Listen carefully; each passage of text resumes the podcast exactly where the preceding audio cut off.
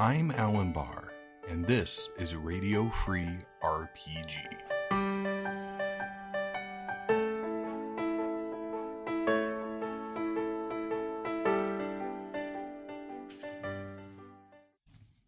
Hello, I'm Alan Bahr, and welcome to Radio Free RPG. Today I'm joined by my guest, Fred Wan. Fred is a writer, uh, RPG designer, developer, and fiction author. How are you doing today? I can't complain. Yourself? Pretty good. It's finally uh, melting the snow here in North Dakota, so I can see my driveway for the first time in months. Oh, I can't imagine s- snow in late March. I, I, my sympathies. Oh, well, it'll we'll get some more in April. So, Oh, jeez. Yeah. so Fred, though, for those who aren't familiar with your body of work, what defines Fred inside the gaming space? Sure. Uh, my best known work would be a stint of about 15 years working on the Legend of the Five Rings brand back when AEG owned it. Uh, since Okay. then, I've done uh, a number of things related to uh, Doomtown and Seventh Sea and some freelance work in the video game industry. But if anyone knows my name at all, it'll either be from uh, some recorded stuff on YouTube or L5R. Okay. So, if you were working on L5R during the, we'll call it the heyday of AEG, 15 years, they had the game for 20 ish years. So, that's, That's quite a, you 75% of the time they were publishing it. Uh, you probably touched something somebody from with L5R is familiar with. Probably. Um, what was your role working on it? Sure. My my best known title, it's confusing, uh, was continuity editor, Mhm. which a lot of people who aren't in the game industry think of as editor or Hmm. continuity, but rarely the two words together.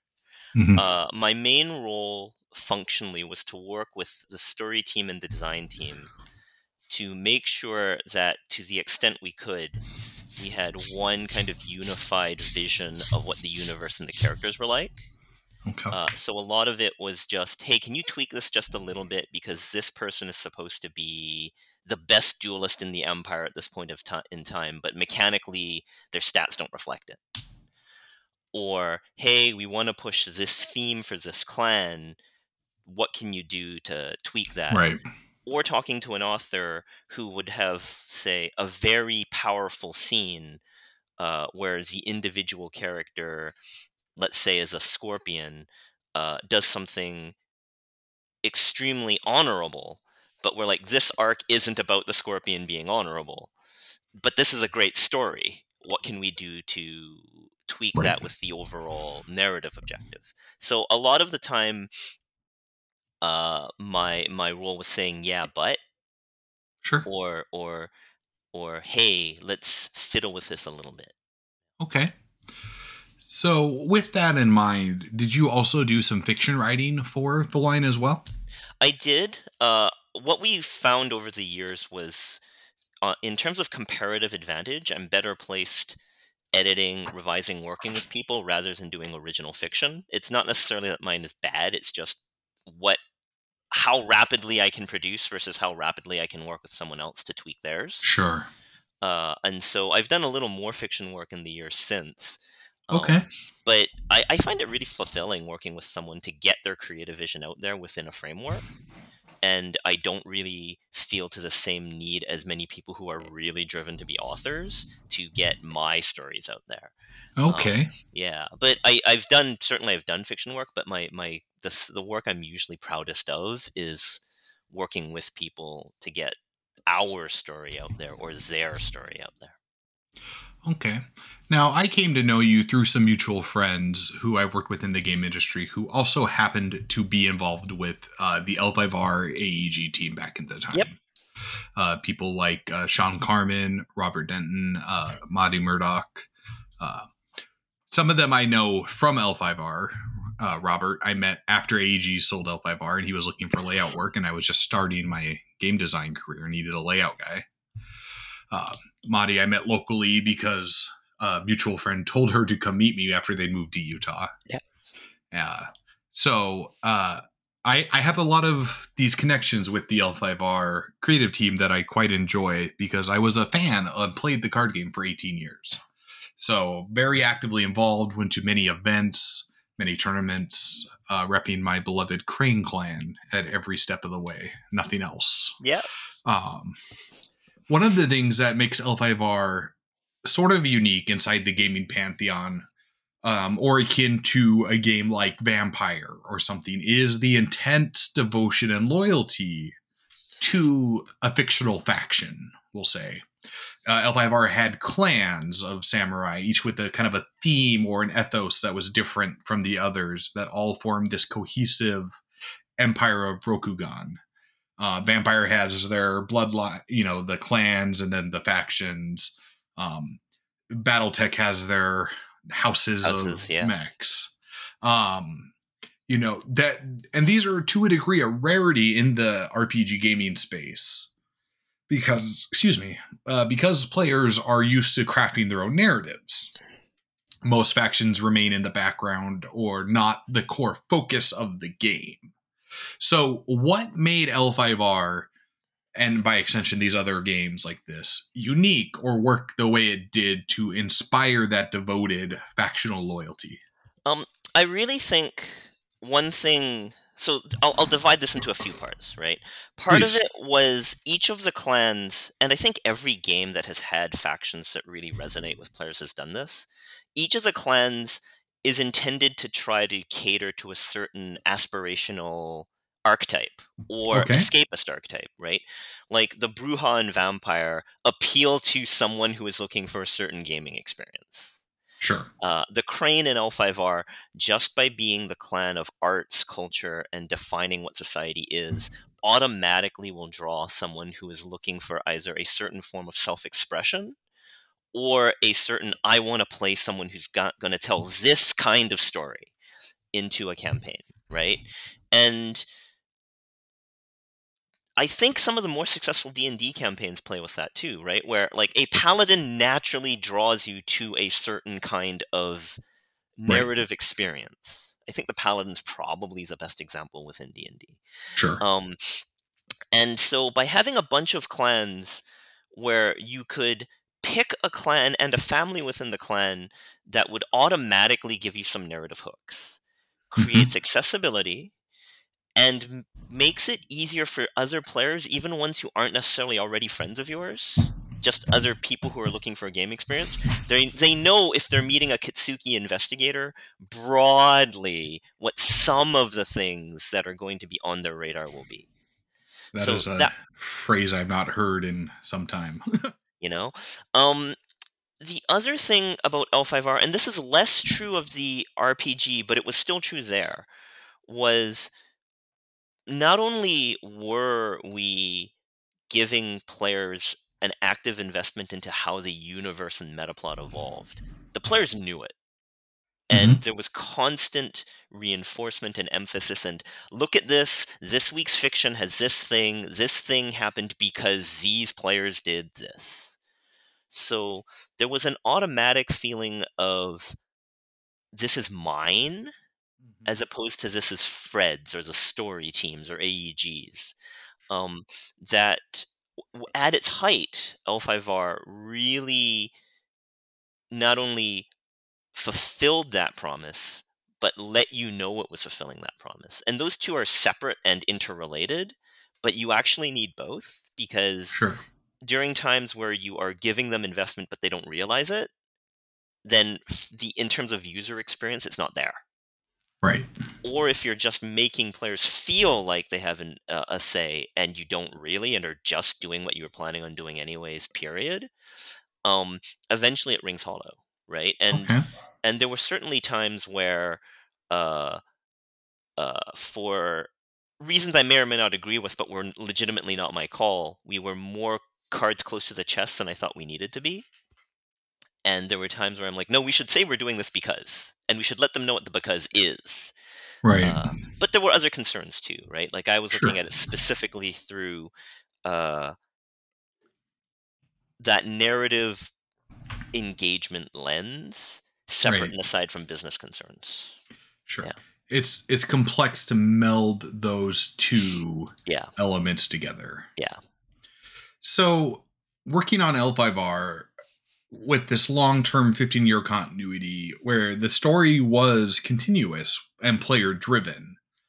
One of the many things people uh, acclaim about L5R during AEG's run was the player-driven narrative and how influential it could be, which also is the other side of the coin where the biggest complaints and laments were the player-driven narrative Yeah. yeah. and how nonsensical sometimes it could be. Mhm.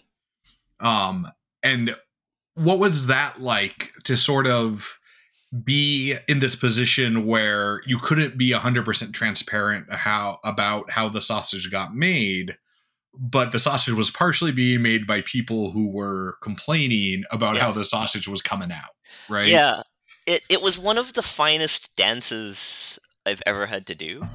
Um, the the real challenge is it's not acceptable to say this is only messed up because this player chose this. It's just not right. Like the Right. the execution is on our shoulders.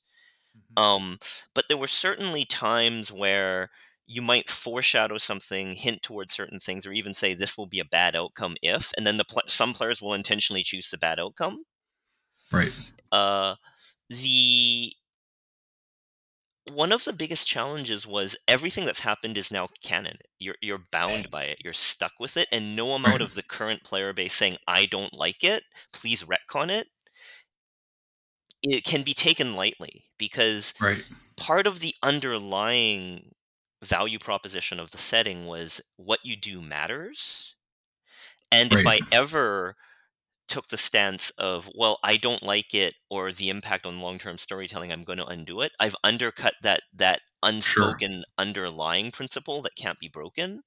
But certainly over the years there were times where even decisions I made, I was like, I I wouldn't make that decision now, or I think I it was an error in judgment or we could have executed better on this and we just didn't um, okay. or or i wish a different clan had won that event.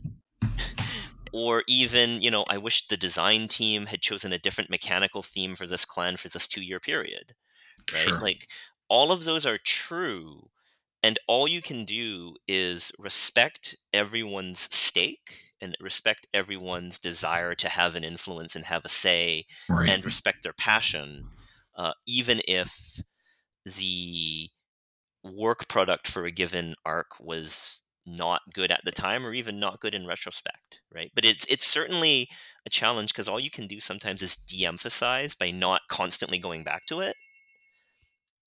Um but there was no magic to it and th- and one of the things i kind of divorced from my thinking was can you fix it all? No what you can do is you can manage it. Sure. Yeah. That's uh that's probably a healthy outlook to have. Um, well it it didn't it didn't prevent me from sometimes just agonizing over can i fix this? But Sure. sometimes I, uh, can't.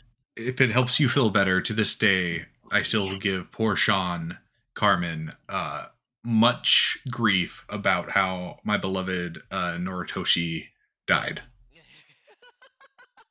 Yeah well i mean all you can do is hope that the reasons leading up to the death are good and not every death is going to be a pretty one in samurai story i'm not upset that he's dead it Yeah. was the how context yeah yeah Yes. yeah yeah i get it um uh, but I am wildly biased. I have multiple signed pieces of art of Noritoshi Yeah, I get it. room downstairs. I, I so- totally get it I, I deeply it is this is an interesting conversation because I when my wife and I met, she called L5R the other woman in my life.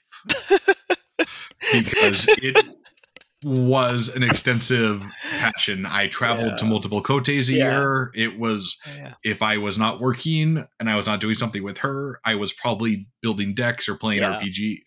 It Yeah. was the thing. yeah And now L5R has been removed from my life for coming on five years. yeah Uh, so this conversation is a bit of a, nostalgia run for me Yeah. in some ways. Yeah, yeah.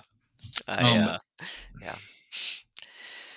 No, I've I've I, I've had players tell me I got engaged over like well, one particular player in particular uh, told me that they got engaged while playing our first play by forum uh, RPG event, or or that they met their fiance in that event, and I'm like, I can't really top that in my career, you know, like Yeah. yeah. no, that's great. Uh, so, what is your favorite moment of L5R, sort of history or canon that you were involved in? Uh, my favorite L5R related story is actually kind of meta in terms of impact on real life, right? Okay. Um, I have I'm lucky enough to know some really awesome people in various game spaces. Every single one is traced back to either them being, oh, I played L5R, or someone else who was an L5R fan introducing me to them. Like Okay. every single one. And and that's like L5R's kind of creative or industry footprint within within the circle of other devs is much bigger than its Mhm. footprint on players and it's it's a level of respect and oh you should know about this because. Sure. and being a part of that was it's one of those warm feelings in the cold night when you're like was all this work worth it? And then you know you realize yeah like i was literally on a wrestling chat with a few friends and one guy has been like homebrewing his own rpg right? And and he's like i need some inspiration for how to do this part of my mechanics and another guy in the group is like you know fred worked on l5r right? And then the guy's like oh i used to play l5r can can i pick your brain sometime? Stuff like that happens not all the time but disproportionately in my Sure. uh, fan and gaming experience and that that is the most vivid memory for me now just how many people respect Sure. what we did I, I especially if you were an up and coming gamer during the 90s who also enjoyed card games and RPGs, I think L5R was sort of inescapable yeah in a sense for a lot of us. Um because it melded those two things together in a way no other game was currently doing other than Vampire. yeah Yeah. Um, so that's that's great. Um, I mean, I'm glad to hear that it's been such a positive, you know, overarching umbrella for you in so many ways. Um, so with this idea of player-driven narrative in games, we're going to move on from Magic Samurai for a minute, despite my deep reluctance Yeah, to leave this topic. i know Um, I could talk about this for days, but I don't think anybody wants to hear Alan's L5R retrospective. oh you'd be surprised I, I don't want to hear Alan's L5R retrospective podcast. Um, what is currently in the gaming space that you feel captures that sort of player vibe, that passionate dedication? Mm. So I don't think any game has really tried to do the players are going to have an active say in how the Yeah. universe evolves, uh, at least nowhere near on the scale um, since L5R. But there's at least one video game that did something uh, really comparable, and I'm trying to come up with the name while I come up with another example. Um, I've seen a lot of players playing Sea of Thieves, which has Okay. emergent narrative, where your own gaming experience is uh, similar. Like we did this. This is part of our story, and a lot of players have gotten the same feelings out of uh, Sea of Thieves that we got out of L5R. Okay. But there is one video game whose name is escaping me right now, where what the pl- where where the players actually did have a say in how the universe evolved, but the but the actual storytellers and dev team didn't tell them this up front. Um, and so the players found out as they were going that their their input was actually changing the way the game evolved. Wow. And the dev team during the various chapters and releases would bring in the same voice actors for the same god characters to write to say to deliver new dialogue based on uh, what players had been doing in their runs. wow. And when the game ended, because the game is still for sale, but the, the the devs have moved on to a new project. For the very last session, they brought in the voice actors to just play their characters live, interacting with the players. Uh, and that is a really nifty thing, which I don't think enough games have even tried. Sure. And and I'm only f- I'm blanking on the name, and I don't want to get it wrong. Uh, but Well, if you think of it, we can append it to the show notes. I, I'll do that afterwards. It'll take. I can actually send a message to the streamer I know who has been who, who was doing episodes of it, um, because. But I don't see it done on a big scale, and partially it's because logistically it's almost impossible to do something like L5R, and Sure. can also get negative feelings from players. Yes. But you do it right on enough stuff, and people remember you for decades. And I don't think enough companies and games are trying to to do like transformative or truly memorable long term. They're not riffing on the medium enough. Okay. That's interesting. Yeah. So, as a publisher and designer, I have often thought about running some sort of community involved uh, storyline. But I admit my big fear is when I've sort of, I will say, learned from my friends who worked on L5R in that the negative can very strongly outweigh the positive if bad actors in the community gain a foothold. And that is that is a difficult uh, fear or uh, ghost to sort of overcome from a publisher standpoint because you are inviting a lot of negative feelings into your workspace and that can be hard to want to do Yep.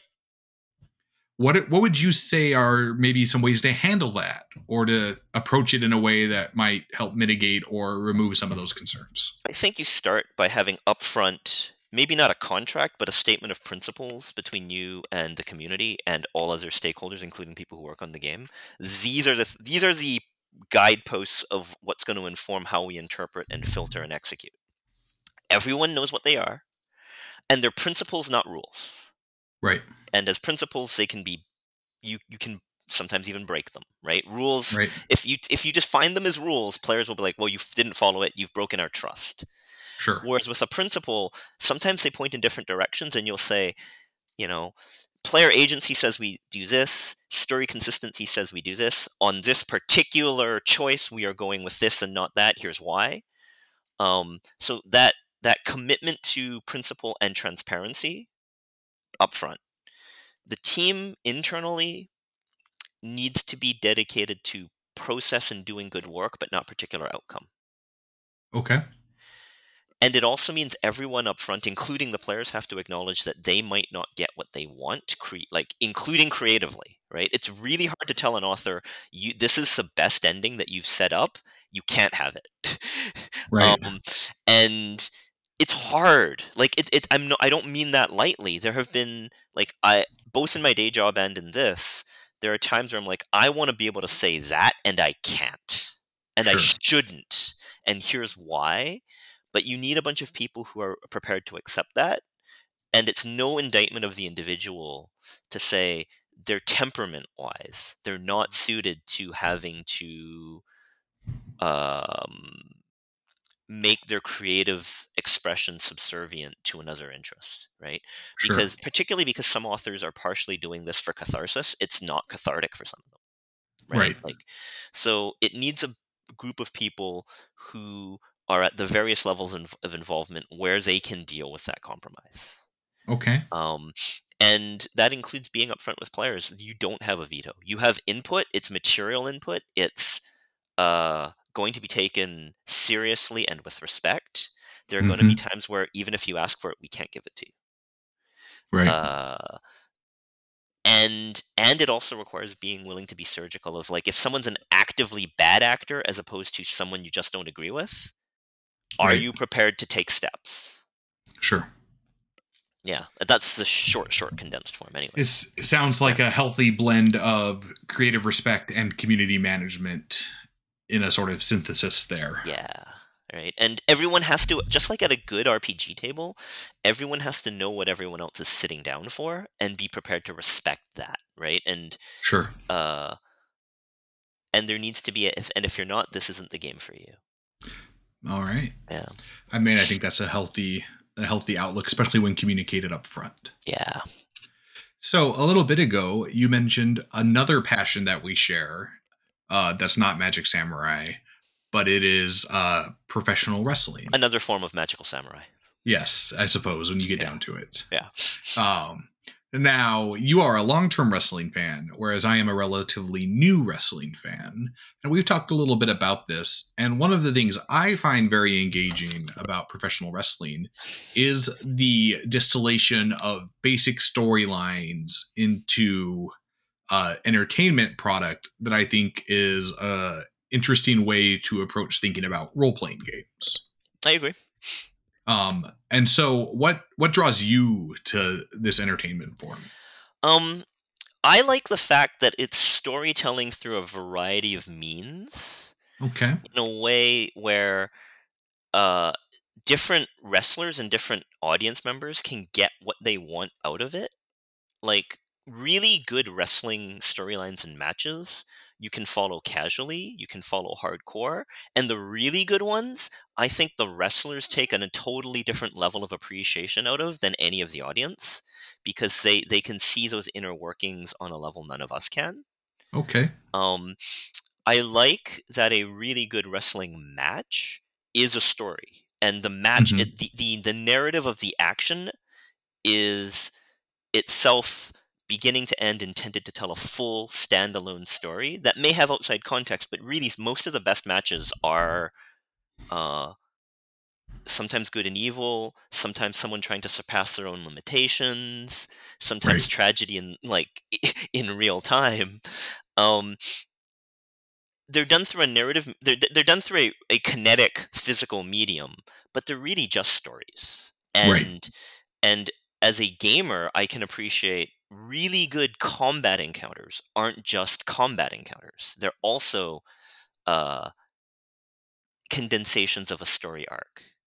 Violence as another form of communication Yeah, during storytelling. and and in wrestling it's often it's violent but it's not intended to be narratively taken as real violence it's intended Right. to be taken as sport Right. um which if you're an anime fan this should be like a super transfer over um if you are but and i think very few combat scenes in most games actually reach the level of storytelling of a good wrestling match okay. because normally they're just mechanistic resolutions rather than a full story right right.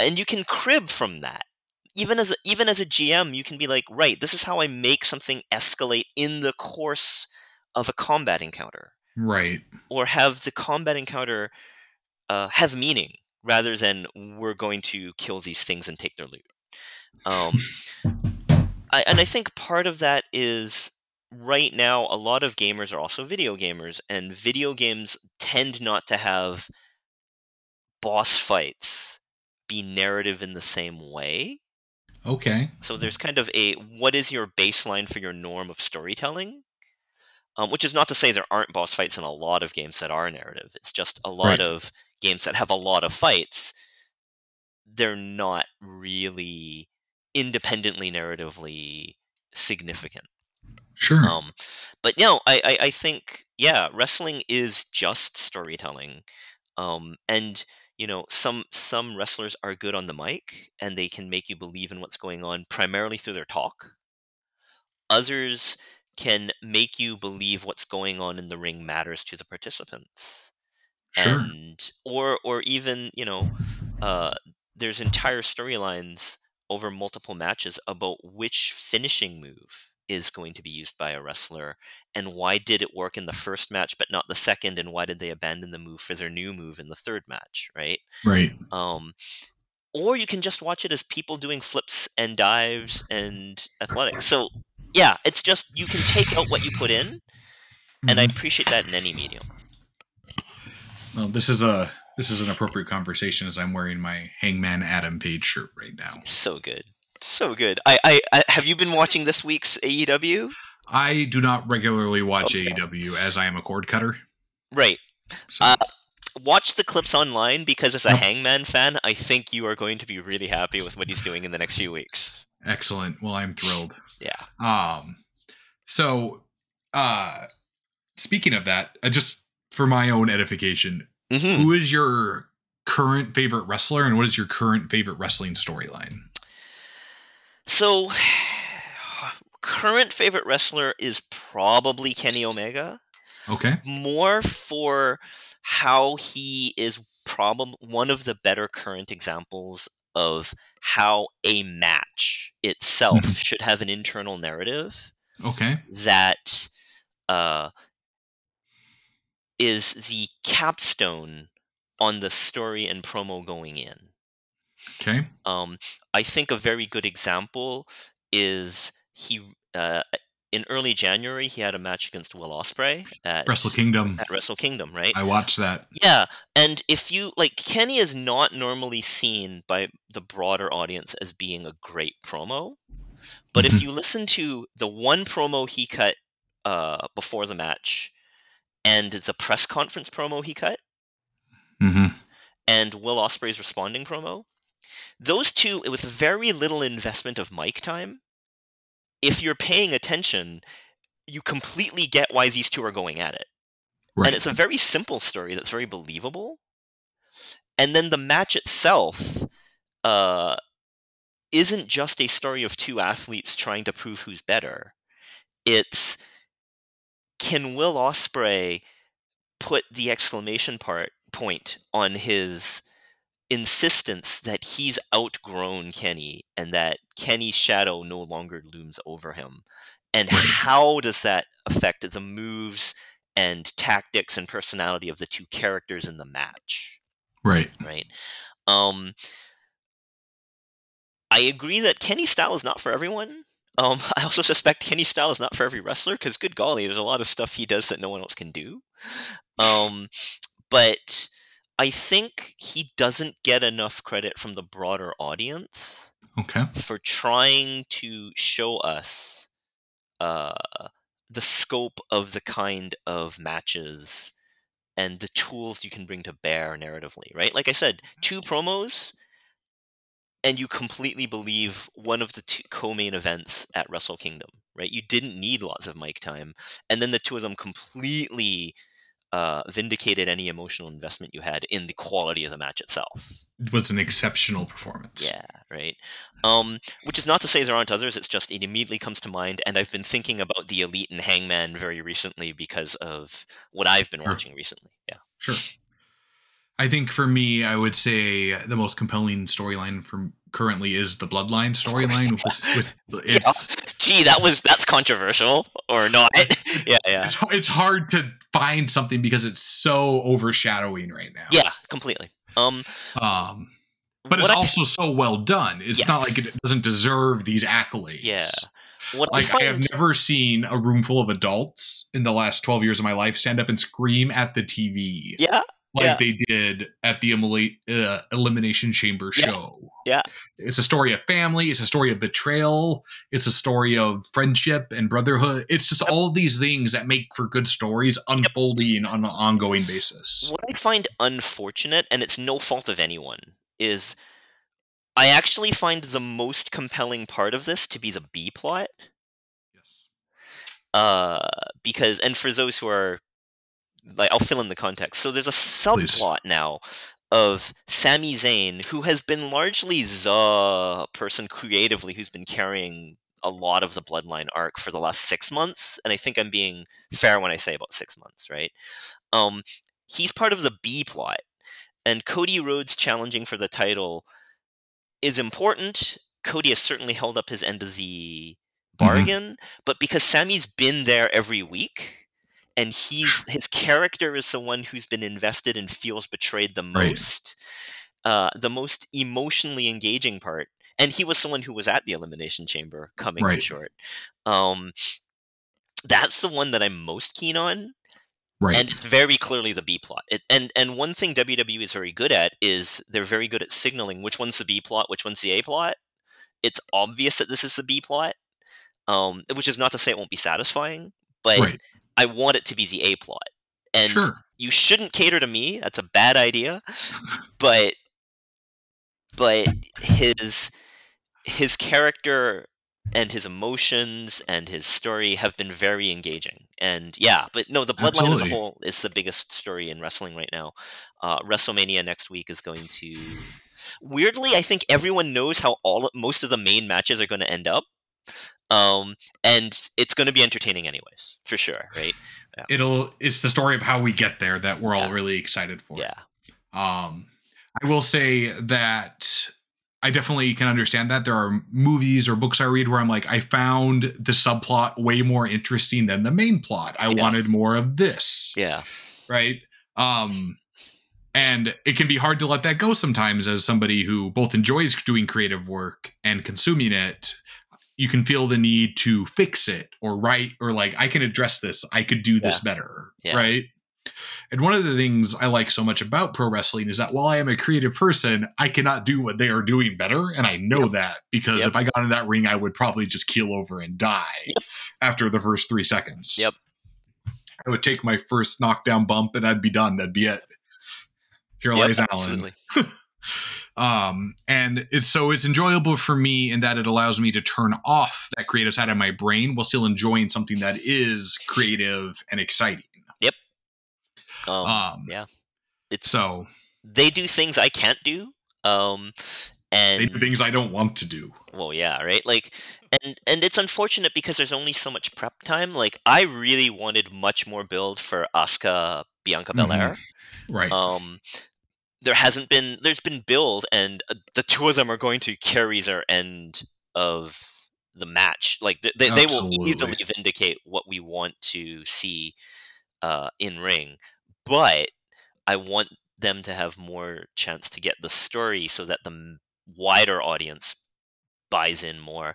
Partially because I really want Asuka to win because I think she's overdue for a big WrestleMania win, and I want it to be like definitive. um, sure. But the fact that I am that invested is a good sign. Right. Yeah. And one of the other things uh, that I think to bring pro wrestling back towards the RPG industry is understanding the responses we have as consumers to these creative endeavors, um, to to the audience, uh, allows us as GMs and publishers and game designers to understand the narratives we are crafting and presenting better Right. Wow you know the wow if this made me feel this way maybe when i do it in an adventure it'll make them feel this way but i but if i felt there wasn't enough story leading up to it i have to remember that Yep. when i am writing my story right Yeah, the other thing that I find really uh, useful as a designer is uh and this is true of any fandom really, not just wrestling, is to it really brings home that there are different people looking for different things from the same product. right And sometimes you can cater to all of them, sometimes you can't. And recognizing which is which so that you can focus appro- appropriately mm-hmm. is a valuable skill. Right. I definitely agree. And I think this applies to a lot of media. I'm a big proponent at seminars or podcasts or whenever I'm speaking of consume the thing you want to know about, right? If you want to make RPGs, play a lot of different RPGs, Mhm. read a lot of RPGs. Try as many different things as you can. If you want to write books, write as many books as read as many books as you can, right? Same with movies Yeah. find everything adjacent to it and just vacuum it in because the more you intake the better your outtake is going to be I'd, I'd also add that you you want to consciously step outside of the stuff you enjoy, yes uh, and that you want to spend some time reflecting. Because I know people who like consume a lot, but they never actually stop and digest. Sure. And but yeah I, I agree with the general proposition. You you you want to appreciate what's in the medium right. so that you can riff within it right? Uh, or learn what doesn't work for yeah. you so you know what you don't want to do. Like a few weeks ago i was talking with some people about the design of roguelike video games. Sure. And the person that we were talking to uh, said they thought they had some revolutionary new insights and then they told us their idea and we're like that's hades and right uh, and they'd never played it. And I'm like, but Hades is kind of the current baseline for what a great it's roguelike the is. definitive roguelike in some ways so like we're we're all happy to talk to you as you know intermediate or senior esque people to a junior, but if you haven't done your research, it will rub some people as you are wasting their time. Sure. And yeah, I think it, it, for anything you want to create, you you need you don't necessarily need to be formally formally educated. No, not at all. But you want to know what's out there. yes, especially with something like RPGs where there is no formal education other yeah. than playing RPGs in a lot of ways. You know, I mean, being a consumer yeah. is sort of the only education you're going to get outside of some storytelling education or narrative or you know writing classes, things like that. Yeah, there some of the game design schools have tabletop sections or uh, RPG components to them. Right. Um, but it's other than that, and most even those, most of them are focused more on uh, tracking you into a career in the video game industry. So it's like electives within uh, but I don't want to exclude those academic programs because some of them exist, and I have some friends who teach narrative. Oh, um, wonderful! But uh, it's not like there are a lot of Ivy League schools for you know D and D 101. Um, I would take that class though.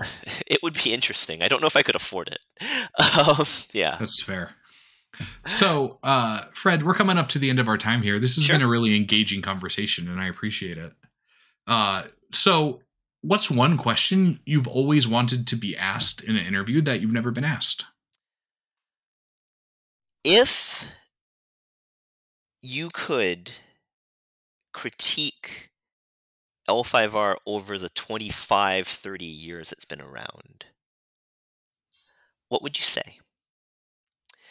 And I think one of the real challenges L5R had over all these years is I don't feel like there were enough times where not only would the people in charge of the brand take a step back and analyze it, but really feel that they had the courage and empoweredness to be like, this is a problem, we have to change it, let's go farther, right? I do think when uh, FFG took the brand, they made a lot of medium sized changes. Uh, and sure. many of which I think were necessary because L5R was a product of when it was created originally. And sure. so there's a lot of inclusiveness language um, and desire not to culturally appropriate that was incorporated when they switched over. Um, but I feel like even there, they could have gone farther or tweaked in a slightly different way because in some cases, they would take something that was problematic and replace it, but the replacement didn't resonate with the fans. And that's not due to lack of desire or lack of attempt. It was just for whatever reason the fans didn't like the new thing. Um, and I feel like they needed and I don't think that was unique to the FFG era. There were times, even in the AEG era, where we're like, this is a problem. How are we going to fix it? And I think you need commitment from the brand at the brand level to be like, there are going to be some negative consequences in the short and medium term, but we need to fix it for the long term.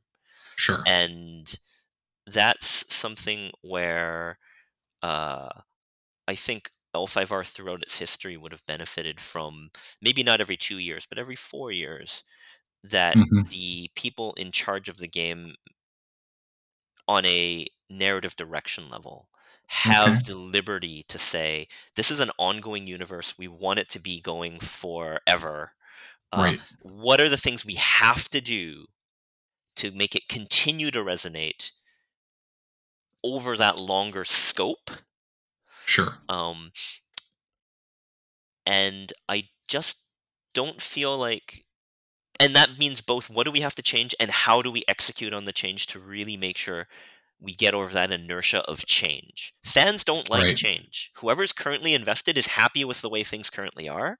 You have to really nail the landing, or the bad faith actors and the disappointed good faith actors are going to dogpile you. Okay. And uh, I never, at least in the time I was working on it, never felt like we had that luxury of like, we're going to have to take our lumps in the meantime. Here's what we've got to do here's here's how we're going to execute and that takes resources which sure. um, weren't always available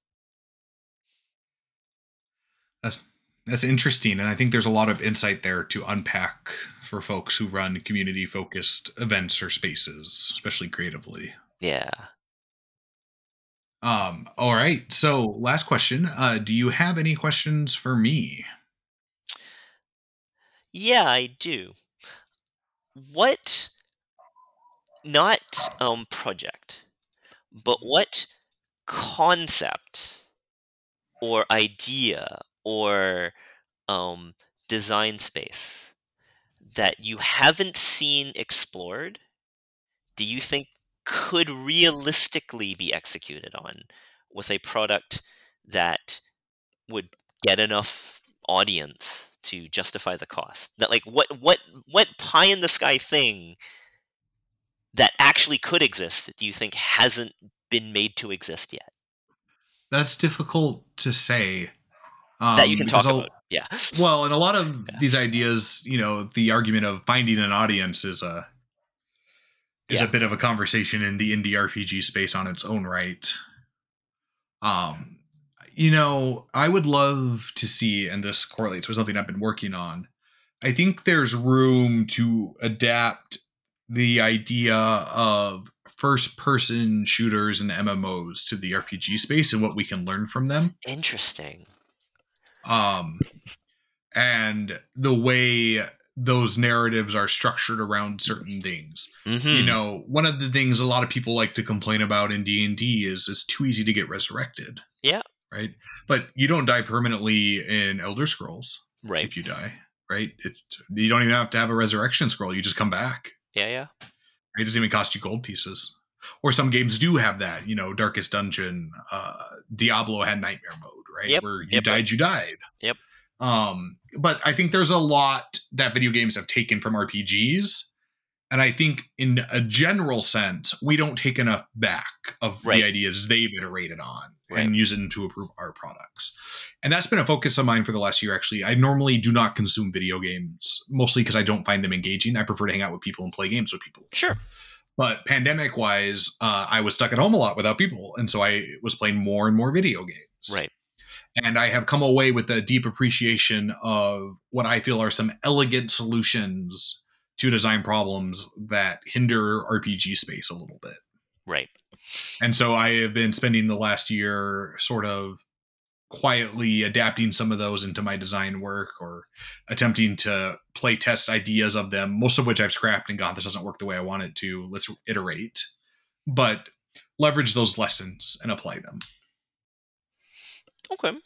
Interesting. We should stay in touch on that. Sounds good. Yeah. Uh all right well fred if folks want to interact with you find you or experience your work what's the best way for them to do so Well, the easiest way to see my work is just look up Fred Wan and uh, uh, and eliminate all the academic results you get because that's not me. Um, uh, I don't have a very active social media profile. You can pr- you can pr- find me at Facebook, uh, listed as Fred Wan. I, I have a Twitter account, but I don't use it, so it's not useful handing that out. Uh, I if you want to get in touch with me for like work or business, snag me through Facebook. Just say who you are and why, and then I'll give you my email. Um, otherwise, it's weirdly easy to find who I am if you know who to ask. But in general, the easiest way is Facebook right now. I don't use Twitter often, and uh, or any of the other social media things. Um, and but yeah, if you want to see my work, uh, primarily just look up my name and it will pop up. You will get a lot of L5R hits. So Sure. All right. Well, Fred, thank you for coming on. It's been a pleasure to talk with you and get to catch up. Yeah, thanks for it. having me. And I'm sure in a week or two we'll be raving about WrestleMania. I look forward to it. Yeah. All right. Folks, I am Alan Bahr, and this has been Radio Free RPG.